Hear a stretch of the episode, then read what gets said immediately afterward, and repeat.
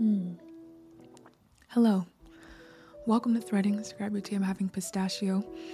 This is the newsletter and podcast where I explore all of the things keeping and collecting me to make sure I don't fray at the seams. This includes, but is not limited to, black feminism, love studies, the thought of having children one day.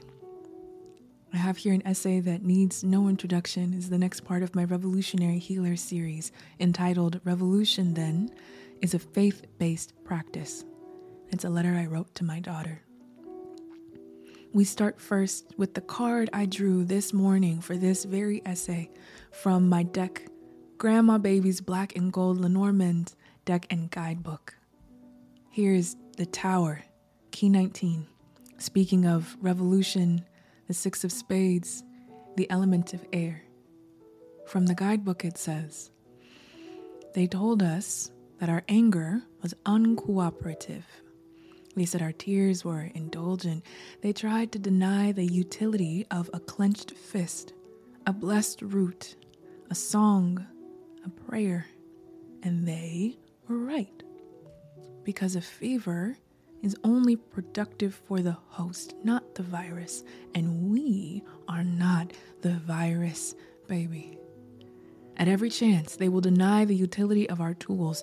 To bear this quietly, to go softly into death, is to dishonor ourselves and those we have inherited these tools from, who we have inherited these tools for tools designed to resist physical and spiritual destruction at every turn, to conjure a way forward out of no way. We must take care not to be limited in our idea of what a tool is or can be.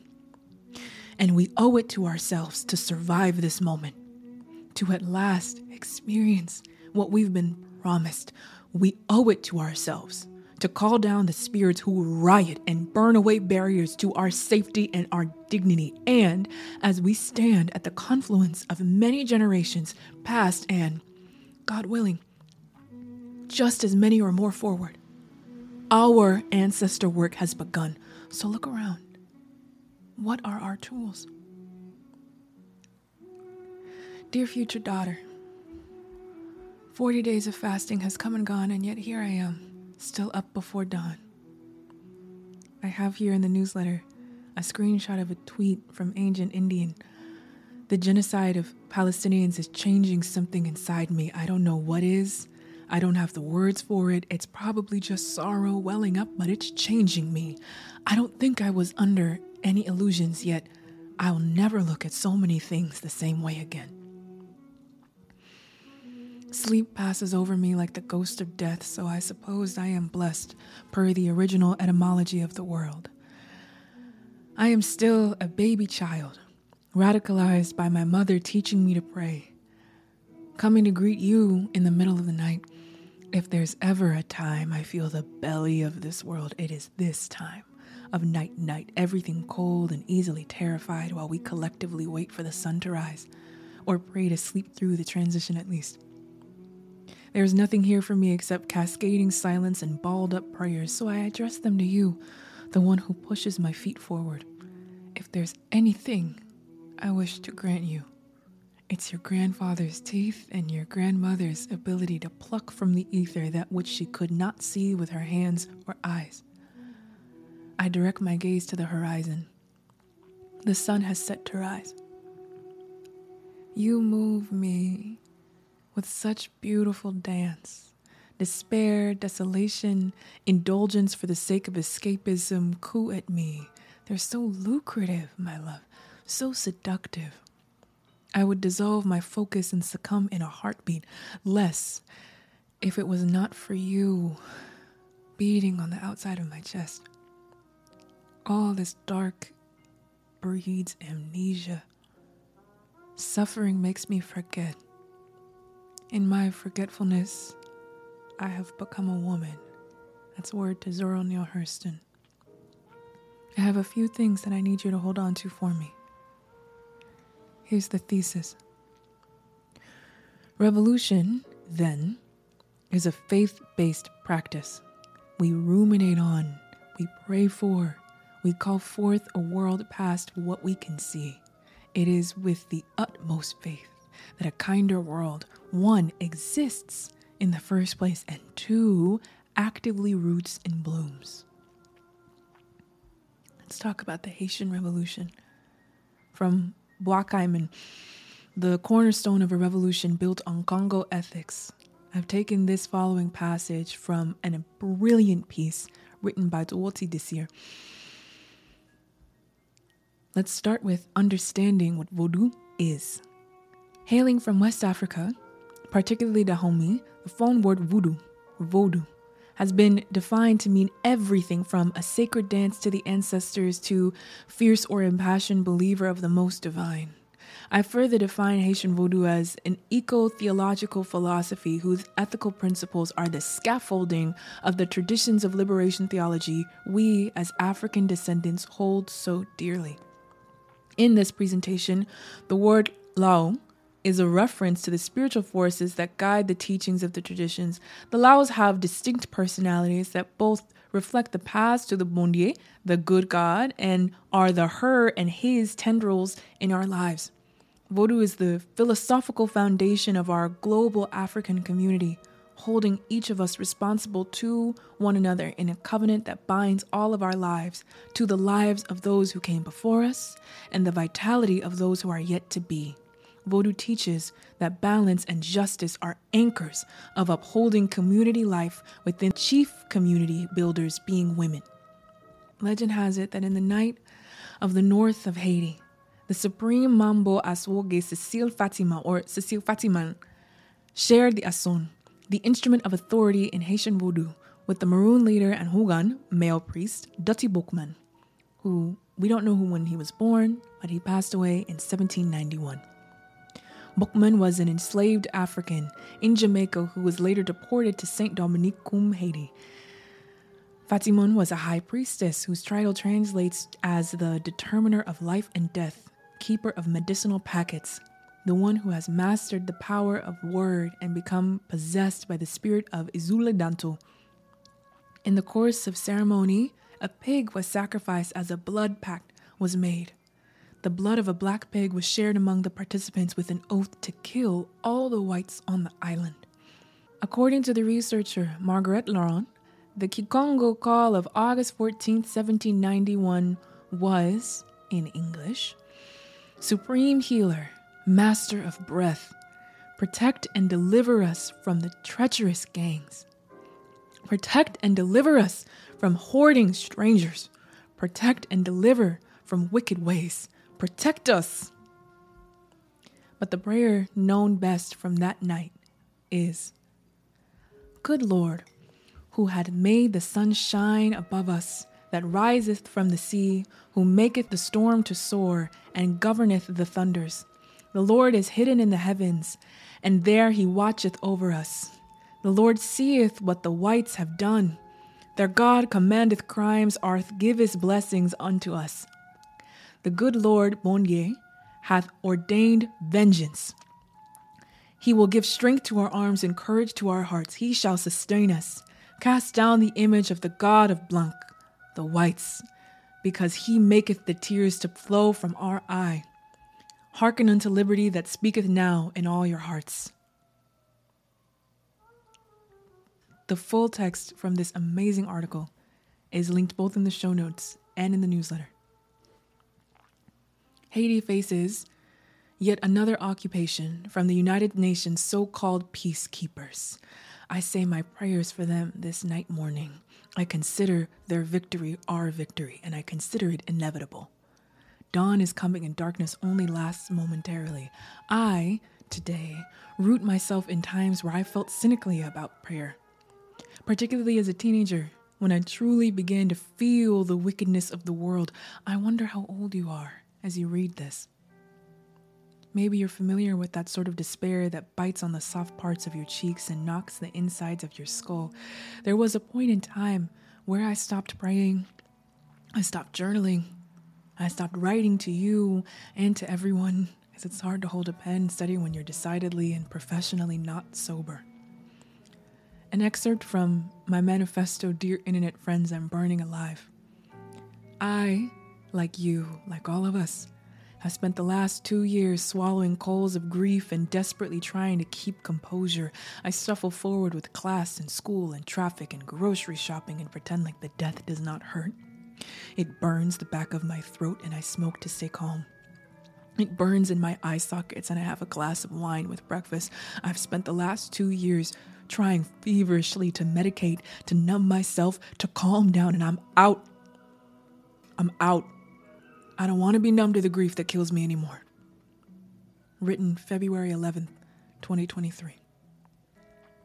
Today is December 7th of that same year. Every significant revolt for freedom that I personally am privy to solidified itself in divine intent and protection. Everything from Nat Turner's miraculous rebellion to Haitians' victorious independence brigades to Harriet Tubman's freeing of an entire plantation with not one lost, all had leaderships and people that set and fixed their eyes on what they could not see, on faith that propelled their hands, on roots that speak the language of conjure to crop up a way out of no way and such such hope is contagious. Here in the newsletter, I have listed from 1494 to 1888 rebellions upon rebellions, uprisings upon uprisings of formerly enslaved peoples working to free themselves to enjoy the freedoms that I have now, and the work still is not done. By the time I came to prayer again, there was a pantheon before me where a single divine entity had been. I remembered you, my future daughter, from when I was almost 14, writing to you in my first real journal, certain you would one day read my purple ink, unaware that this was prayer in and of itself. Doubt and death reframed my seedlings. My cynicism made my mind stretch to reach what I could not feel at first, both personally and publicly. The more I meditate on liberation, the more I realize how many folks could hear me. Prayer teaches me alignment with freedom is always synonymous with my highest good. I'm gonna run that back. Prayer teaches me that alignment with freedom is always synonymous with my highest good, which means regardless of my circumstance or my distrust towards paternalistic almighty, liberation in and of itself is divine. Liberation in and of itself is a divinity, and the pursuit of the divine is religion. Now, in the dark of almost dawn, I ask to be kept by you, you who I cannot see, but you who I know is there. Hope is a crucial part of the garden I tend to. She blooms. Undeterred by salted soil and smoking asphalt, weeping seeds from the grief, spreading her teeny petals everywhere, blooming like children do. I feel you watering my heart's desires. A world for you covered in clovers and columbines, where you view growing old as an obvious and pleasant inevitability, where everyone knows columbines as the beautiful wildflower they are instead of as a tragedy. I commit myself to hope because of you and how in love I am with you. Here are my early conclusions. In world making, I engage in the religion of liberation. In practicing world making, I engage in the religion of liberation. Freedom is the only kind of universal goodness that I can think of. Not just freedom to exist without exploitation, but freedom to commune and build with unfettered commitment to sustainability. The freedom to belong to yourself and your people's tapestries and be soft, sovereign, be laid to rest while still being alive. The freedom to have power that does not cost anyone else anything. So then, if revolution is a seed, if revolution is a faith based practice, if it is a discipline to believe in and not just believe, but one to feed into, one which requires you to fix your feet and walk towards a world that you cannot yet see, if revolution is a seed grown by my sustained attention and action, then I am diligent in my prayer. in private and in public, head bent to my breast, you will see who I am devoted to.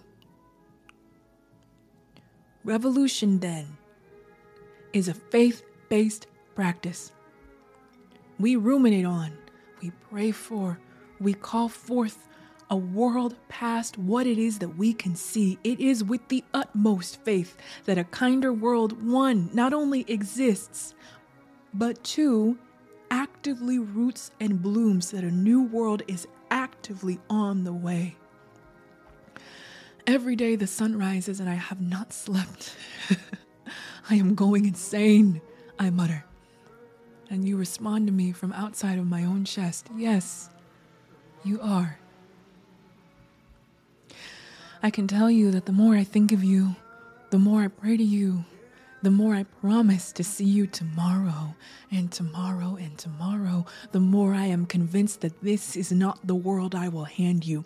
I want to gift you, my children, my children's children's children, every possible iteration of daughter, with a world that looks like you do soft and constantly becoming and kind and one that doesn't need or want to shy away from its soft kindnesses past sincerity. I want cashmere, physically soft to the touch. I wish to leave a world that's physically soft to the touch, like you, like children are. And like I want the freedom to be, that's what I want. I want to give you a world that looks like you. And when you say, How? How did this happen? How was this possible? I want to tell them how much we worked and prayed and sowed the ground with all these little blooming bits of faith in what we could not touch for a world where we had what we wanted. Sovereignty and ripe fruit for everyone, always. I didn't know all this was not just possible, but actively on the way until I started praying to you. Freedom is the only way I imagine the sunrise these days. I have lost the ability to settle for less. I'll read to you what I put in my journal this morning when you woke me up at a quarter to three, as if you are already a fetus kicking my spleen. It is the middle of the night and that means nothing. I do not sleep. When I dream, I see my world that I leave behind like a half asleep baby, praying I can sneak away for a moment's rest. I blink, and a new people have managed to find their way to their death. There is nothing after this. A new world is coming like the dawn. I am up with labor pains. I feel spasms in my back. I pace back and forth in my kitchen, smoking to manage the pain, convincing myself to eat snacks, wondering if the revolution is coming this time or if it's just Braxton Hicks. One of my elders spoke a daughter over me this year, the daughter I've been writing to since I was 14. Dear future daughter, I love you such that I do not sleep. Love. Ismatu Gwendolyn. This essay has been brought to you by my undying love and support from my community. I'd like to highlight a Little Juju Jujube podcast. Juju Grant creator of a Little Juju podcast, is one of my favorite teachers alive at the moment. She engages in the crucial work of archiving Black radical spiritual traditions through the use of storytelling, cultural analysis, and documenting her own journeys on her show. She amazes and she inspires me. She actively radicalizes me. This is a whole priestess who steps down to grant us keys to liberation. Our gratefulness should compel us to act, and I am so serious about that. Please, please if you learn anything from me, thank my teachers. She is someone directly responsible for the spiritual radicalization I have had the pleasure of experiencing the past two to three years. Black spirituality is my lifeline, clearly, and it needs our sustained communal support. Please, if you can spare it, donate a dollar. I have donated several, and I will again tonight. There is nothing like the work that Juju does, nothing else like it. She is crucial. At the beginning of this essay, I quoted Zora Neale Hurston. This is from Their Eyes Were Watching God. Now, women forget all these things that they don't want to remember and remember everything they don't want to forget. The dream is the truth. then they act and do things accordingly. Zora Neale Hurston, one of our greatest thinkers, died in poverty. She died penniless. She was a phenomenal ethnographer and a spiritual tower who laid in an unmarked grave until Alice Walker found her and named her. I speak abundance over our current waymarkers, over our current cultural keepers, over our storytellers. I want to see this fundraiser overflow. It's about $5,000 from being done. And I would like it to have five or 10,000 more than it needs, even more than that. Please, links to donate are linked in the show notes as well as in the newsletter and you can donate via Cash App, Venmo, or PayPal as well. All are available in her link tree, also linked.